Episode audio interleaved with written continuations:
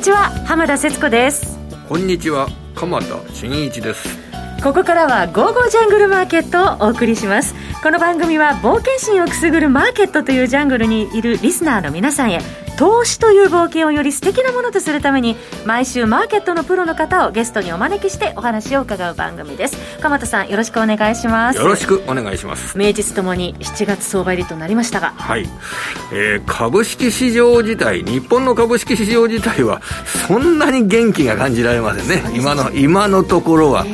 でアメリカの株式市場は、えー、これ代表的な、えー、株価指数ナスダック総合指数ですとか、はい、S&P500 ですとかが、まあ、歴史上の高値を塗り替えるというような状況ですけど、はい、まあ、日本株そんなに下がるわけじゃないんですがまあ上がんないな っていうような、そういう状況ですよね。重いですね、うん、で、アメリカの場合もですね、特徴的なのは、えー、っと、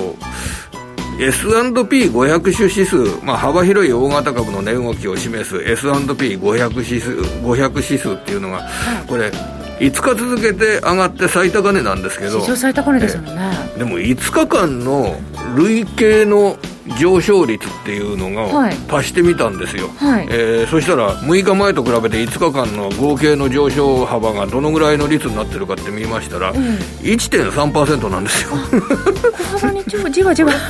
なかなかできないような感じですね、えー、3日間全部上がってそれで1.3%の上昇っていうのは1日あたり、ね、0.2とか0.3とか本当の小幅の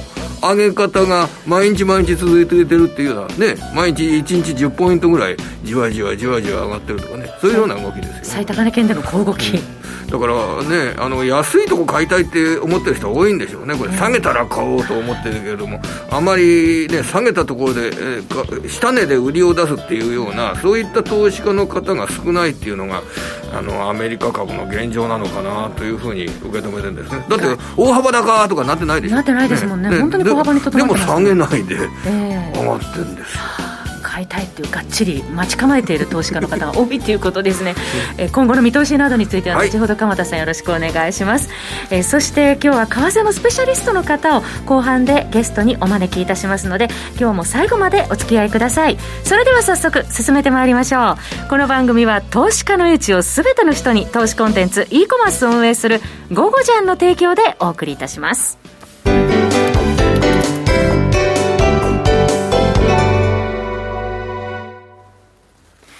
さて、鎌田さん、そのあまり動いていないという東京市場ですけれども、4日続落ということで、2万8707円で終えているということで、2万9000がちょっと重いかなというところでしょうか？まあね、元気がない。で、何かが、これ、えー、何、どんな動機づけで日本株が上がるかっていうような形なんですけど、はい、僕は今週のここまでのニュースの中だと結構注目してるのがですね、はい、あの、日銀の金融政策決定会合、これ、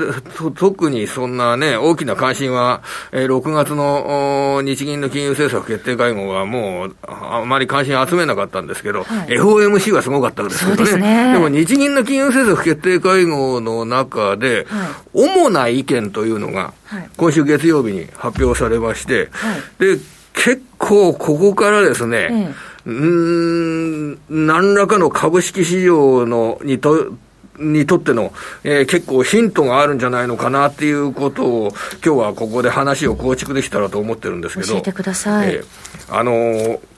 主な意見っていうのは、いろいろなことが書かれてるじゃないですか、あのこのメンバーの意見ですとかっていったものが出てるわけですよね、えー、あの金融政策の運営に対する意見ですとか、あそういう、えー、経済情勢に対する意見ですとか、そういったものが出てるわけですけど、はい、この中で今回、項目としてですね、気候、気候っていうのはお天気のことですね、はい、気候変動関連分野での金融機関の取り組みを支援するための新たな資金供給制度、はい、こちらについての意見がですね、はい、今回7本書かれてるんですよ。7本。で、さ、前回の、その主な意見、1回か、1回も前の意見、主な意見の中では、この項目では、1本しかなかったんですよ。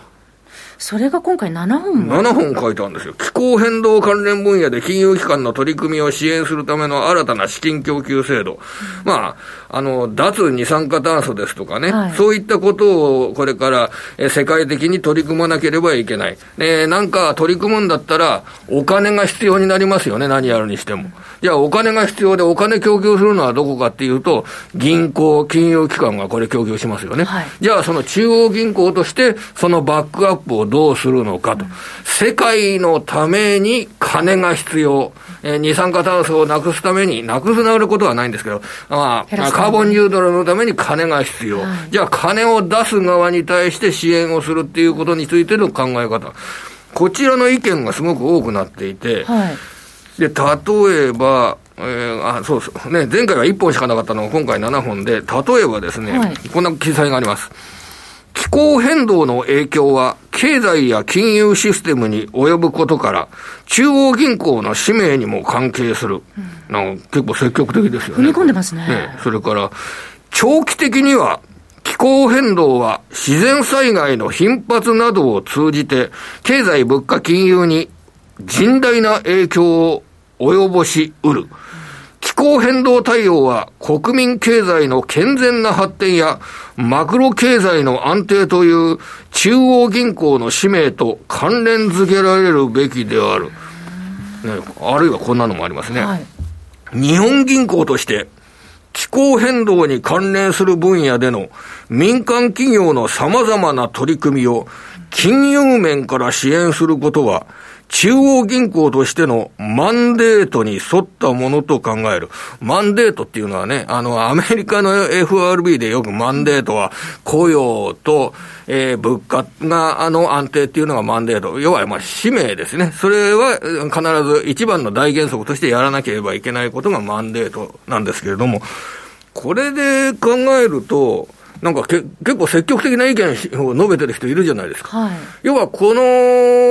も具体的に考えるのであれば、世界のために、日本のために、洋上風力発電の大プロジェクトを進めるという時になった場合、はい、その、えー、洋上の、この、ね、あの大きな風力発電を作るために膨大な金が必要になるわけですよね。はい、で、膨大な金っていうのを出すときに、えー、民間銀行っていったものが、あ例えば、あの、風力発電の仕事をやるような会社、例えば JFE ホールディングスですとか、あそそういったところにお金を貸すっていうようなときに、それを国家が支援する、中央銀行が支援するっていうような枠組み、そういったものを考える時にどういうルールを作らなければいけないかとか、そんな話になるわけですね。だから、ここが、まあ、いわゆる需要創造型の金融政策というような形で、えー、日本株を見る上での一つの切り口になる可能性はあるのかなというような、そんな受け止め方をした次第なんですけどね。はい、まだまだですよ。ただ、今回ですね、この中でですね、はい、そう、こういうのもありましたよ。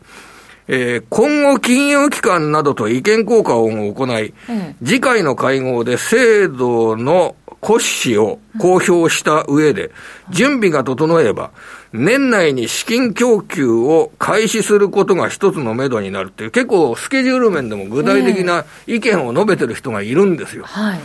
これはどうかな、株式市場を見る上で、もう脱酸素ですとか、脱、脱、いつも間違えて、脱二酸化炭素ですとかね、はい、そういうようなテーマって今、株式市場でも盛んじゃないですか。えー、それに真正面から日銀が取り組むというような姿勢が出てくると、これ、違った日本株の評価につながる可能性もあるのかなということを今感じている次第です。全然株価は動いてませんけどね、今の段階だと。でも今、鎌田さんの話を伺ってると、そこに大きな投資のヒントが、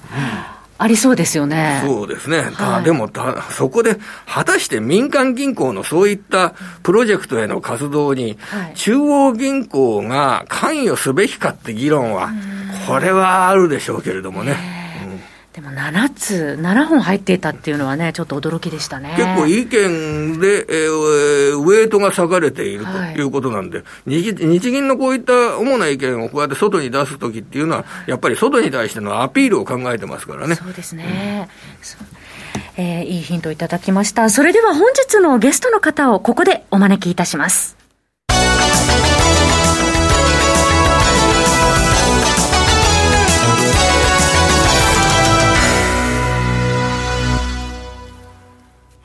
それでは本日のゲストの方をご紹介いたしましょう。為替のスペシャリストでいらっしゃいます、島力夫さんです。島さん、こんにちは。よろしくお願いします。よろしくお願いします。よろしくお願いします。7月に入りました。はい。島さん、静かではあるんですけれども、為替市場、えー、ドル円、じわじわとドル高方向に向かってませんでしょうか？そうですね。まあ、えー、ドル高ですね。えー、まあ、円安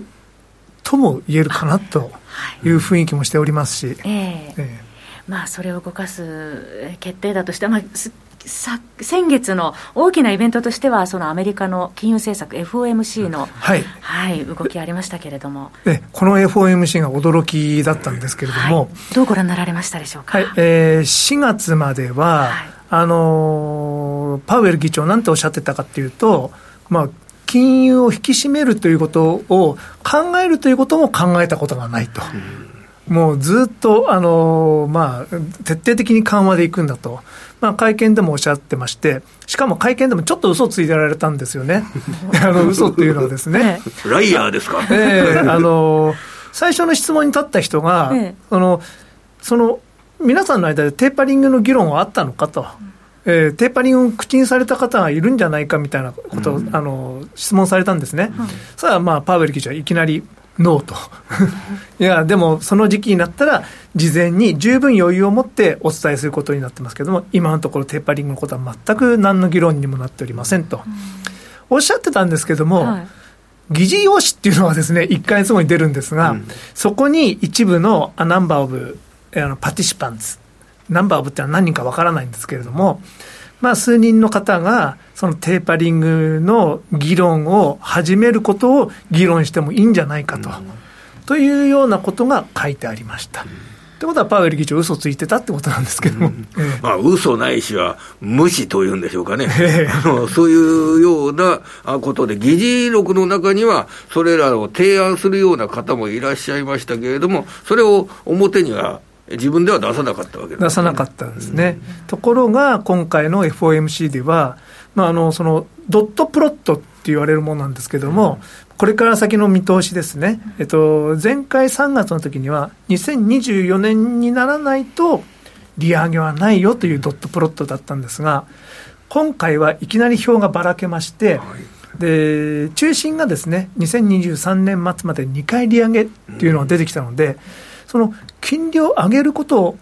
考えるということも考えたことがないと言ってた世界からですね、もう全く違うわけなんですよ。すごいギャップがあったので、ドル高に、まあ、アメリカの金利が上がる、ドル高っていう方向に進んできたっていうのが、今日のマーケットです。はい、で、島さん、その、金利の動きなんですけれども、あの、その FOMC の結果を受けて、利上げの時期が早まるのであれば、長期金利の方も上がるのかなと思って見ていたら、長期金利は一時的には上がりましたけど、その後、どちらかというと、上がりにくい状態に今なってませんかね。むしろ今下がってますよね。うん、ええあの長期金利がじりじり下がってくる傾向っていうのは、まあ、3月、4月ぐらいの頃からですね、一時1.8%近辺までいって、そこでピークをって、どんどんどんどん下がってきてるんですけども、うん一つには、この一時的にこの3月から5月の間の数字が、この、なんですかね、えっ、ー、と、ベース効果っていうんですけども、その時期にコロナで一番すごく下がってた時期なので、数字上いっぱいで、あの、インフレ率がコーンと上がるっていうのは、あらかじめ分かってたことなんですね。そうなんですか、ええで、その時期に合わせて利食いをしようと。ええ考えてたプレイヤーが多いっていうのが一つあります、あのトレジャリーボンドとかをショートにして、まあ、あの金利上昇にかけるポジションを、実際にインフレ率が高い数字が出たところでリグおうと、えそう待ってた人が多かったと、それが一つと、FR FRB がですね、まあ、あのインフレ対策動き出したということは、将来のインフレ率が下がるということなので、じゃあ、あの長期金利は、インフレ率が下がるんだったら、長期金利はちょっと下がってもいいだろうと、あとは根本的には需要が強いんですね。えーあのーはい、FRB 自身も買ってますんで、今、量的緩和で。世界的にアメリカ国債、今ね、あの金利が1.5%割ってるとはいえ、世界を見渡すと、すごく貴重な存在ということになるわけですか、ね、まあ、あの日本から見ると、日本はゼロなんで、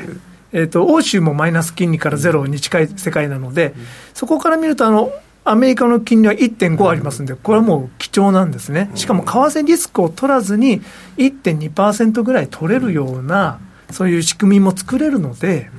あの世界の資金需要を考えると、アメリカの長期金利も下がりにくく、上がりにくくなってきたとは言えます。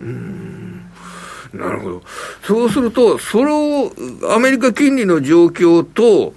為替の動き、昨日あたりのですね、えー、浜田さんからもありましたが、111円ですとかって言った後、まあ、ドル高が足元で見られてるわけですよね。で、これ、ドル高と金利高、そしてあの、景気指標で強いものが出て、ドル高になって金利も上がってるっていうふうに説明すると、それは私たちメディアとしてもすごい楽なんですけど、金利が上がってないというような、そこの状況でのドル高っていうのは、今、取引でどこを見てるってことなんでしょうかね、ドルの取引ではこれ。あ長期金利見てないってことなんですかそういうことなんです、えー、すごくシンプル、それですよね、はい、あの長期金利は、うん、あのその為替の例えばですね、あの個人取引されてる方も、うん、スワップ金利どうだろうって考えるときには、これ、短い金利なんですよね、1日の金利。はいはいこれが毎日積み重なることで、あのずっと例えばドルロング、円ショート思ってたら、ああ、金利で儲かったなってことになるんですけど、それ、長期金利じゃないんですよ。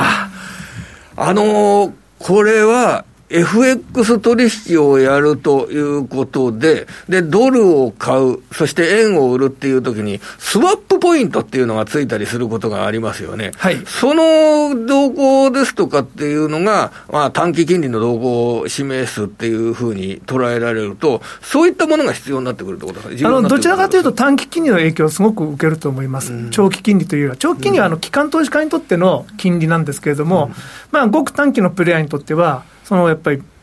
この毎日毎日のスワップ金利が大事になってきますので、はいはいはい、そこが上がってくると、やっぱりそこに投資しやすいってことになるんじゃないですかね。うん、まだそんなに上がってきてはないんですが、うん、FOMC であの政策金利を上げる方向が見えてきたってことは、短い金利がまず反応しますので。えーうんすると FOMC の後、もうこれ完全にあの短期金利は上がったわけですよね。あの、2年債の金利ですとか上がりましたよね。2年債上がりました、ね、で、それと今のドル高っていうのは、これは強い関連性があるという捉え方でいいんでしょうかね、はい、短い金利に反応してるということです。まあ、今回、その今お話にもありましたように、FOMC で高派、えー、が増えたということなんですが、アメリカの、えー、景気の見通しについては、FRB はどのように今考えて、どのように見通しを立ててるっていうことなんでしょうかね。まあ、景気が基本的に今、ものすごく強いと。はい、けれどもあの、来年、再来年を見ると、だんだんだんだんこの今の絶好調みたいな経験がだんだん落ちてくるっていうのは見えていると。えー、だんだんあのー、今7%なんですが、来年は3.3とか3.6って予想になってますし、再来年、2023年は2.6とかですね、2%台に成長時が落ちてくると、そう予測されてるんですね。そうであるならば、今、インフレだけれども、まあ、ちょっと様子見てたら、そのうちまた落ち着いてくるんだから、動くことはないでしょう。というのが、パウエル議長とかの意見だと思います。まあ、一方で、その今、アメリカでは住宅価格が上昇していたりですとか、足元のまあ物価っていうのがかなり上がってきてますよね。はい、住宅は特にですね、えー、えー、今、最もホットなところだと思います。どのくらい上がってきてるんですか、えっと一昨日発表された、えーケースチラーの数字で、対前年比14.6%。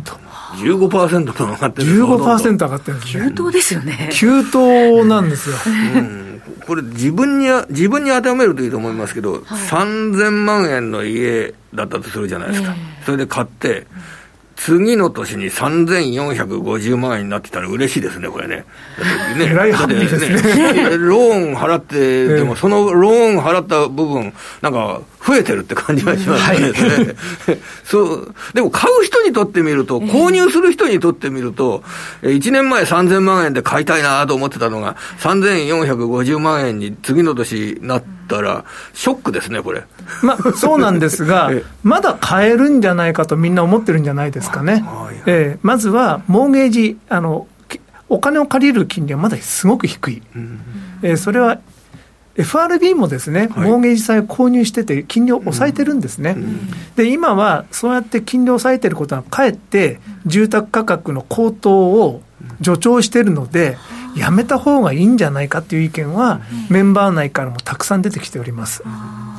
そうすると、そのモーゲージ債の部分をちょっとこれから減らしていこうかみたいなそうですね、あのそこだけを減らす、また、モーゲージを減らす分、あの米国債購入の金購入額を大きくして、全体の枠を変わらなくするっていう方法論もあるんですけれども、そこは議論されているところだとは思うんですが、とりあえずモーゲージだけはなくした方がいいんじゃないかと、でもそれをやった瞬間にテーパリングが実質上始まるというふうに見られるかもしれないということで、いろいろやってんじゃないですかね。今だと、あの一月に1200億円分の債券、これで800億が国債でしたっけ、今の段階で。すと、はいえー、1200億ドルのですね、円じゃないですね、1200億ドル、十何兆円、はい、13兆円ぐらいになるわけです、はい、800億がが米国債。国債。はい、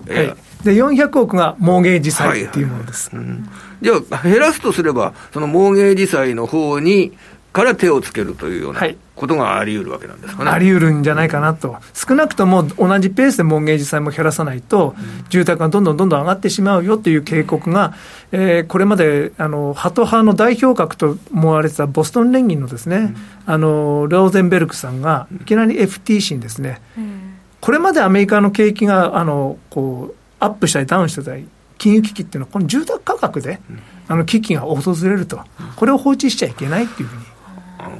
そそれであの住宅に関連するような相場ですと、あの例えばあのウッドショックと言われたように、あの、木材の先物価格が5月の半ばにかけて急騰したけれども、なんかその後は半年ぐらいになったんで、そうすると、木材の先物価格を見れば、これから木材の価格が下がってくるから、住宅の価格なども下がってくるっていうような、それは甘いですか、考え方は、これは？あ、それは超甘いと思います。全く関係ないと思います。木材の価格が先物で下がっていても、ええ、それで実際の住宅の価格が下がるというわけじゃないという。それはない。あの、うん、あまりにも高かったので、うん、ちょっとあの、木材の購入を、まあ、業者さんが手控えたと。うん、それでまあ、ロングの利食いが入って半値になった。って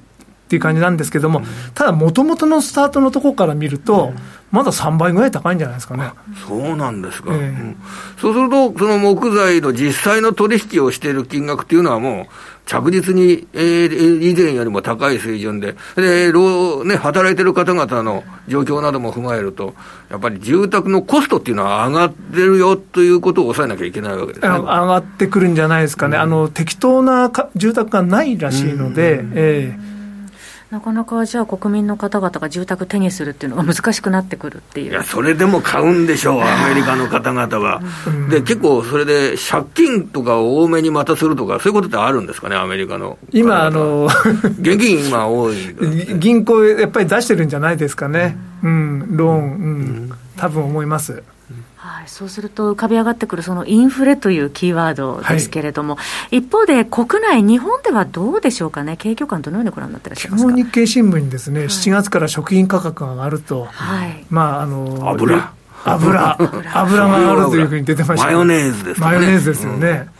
うん、で豆腐とかですね、うん、大豆ですか？大豆。生活に不可欠ですね、えー、これから上がるんじゃないですかね、うん下がることはないですよね。なかなか収入はね、増えないところで、ええ、物価だけは上がっていくっていうような印象ですけど。ええ、そうなんですけど、ちょっともう我慢できないところまで来てると思いますんで、うん、でも日銀ハッピーなんじゃないですか？とかって、物価上昇目標がこれから先です、ね、これ、でも日銀のやっている政策とは全然関係のない理由、グローバルな理由ですよね。その、あの、食品油の価格が上がってるというのは、要は、あの、グローローバルでに、日本以外の国の消費ですとかっていったもの、生活水準が上がってくると、そういったものに対しての需要が強くなってくるから、国際商品価格っていうのは上がるっていうような、そういう構図なんですよね。ですから、まあ、あの、意図した方向とは違うんですけれども、でも物価上がってハッピーっていう政策を取ってる方がいらっしゃいますから、まあ、そういうことになりますね。あの、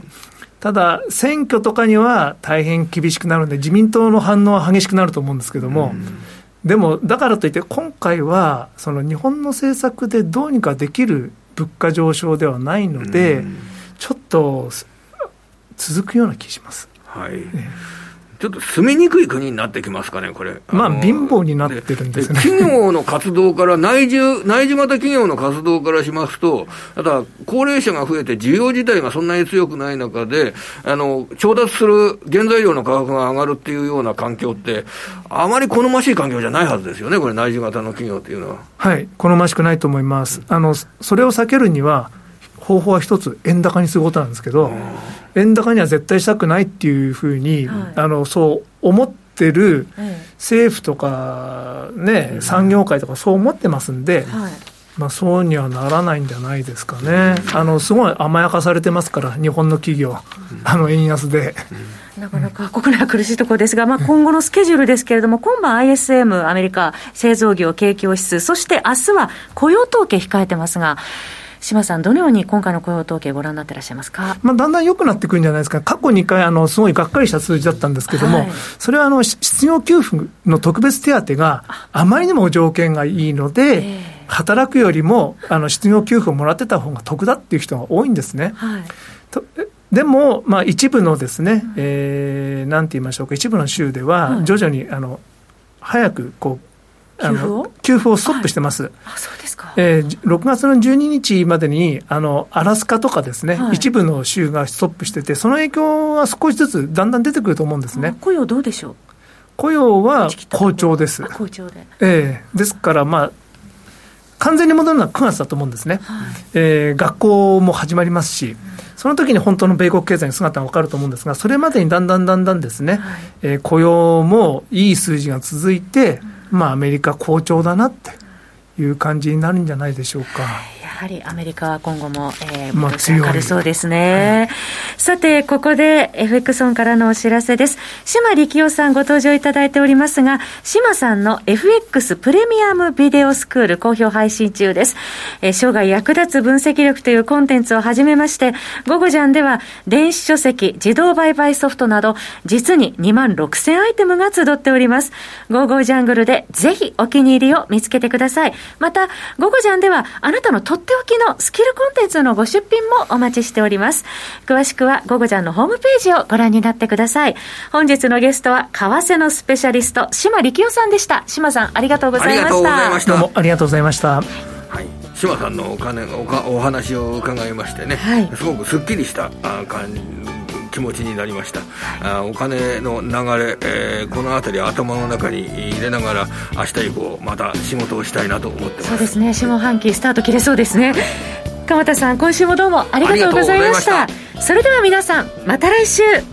この番組は投資家の位置を全ての人に投資コンテンツ e コマースを運営する「ゴゴジャン」の提供でお送りいたしました。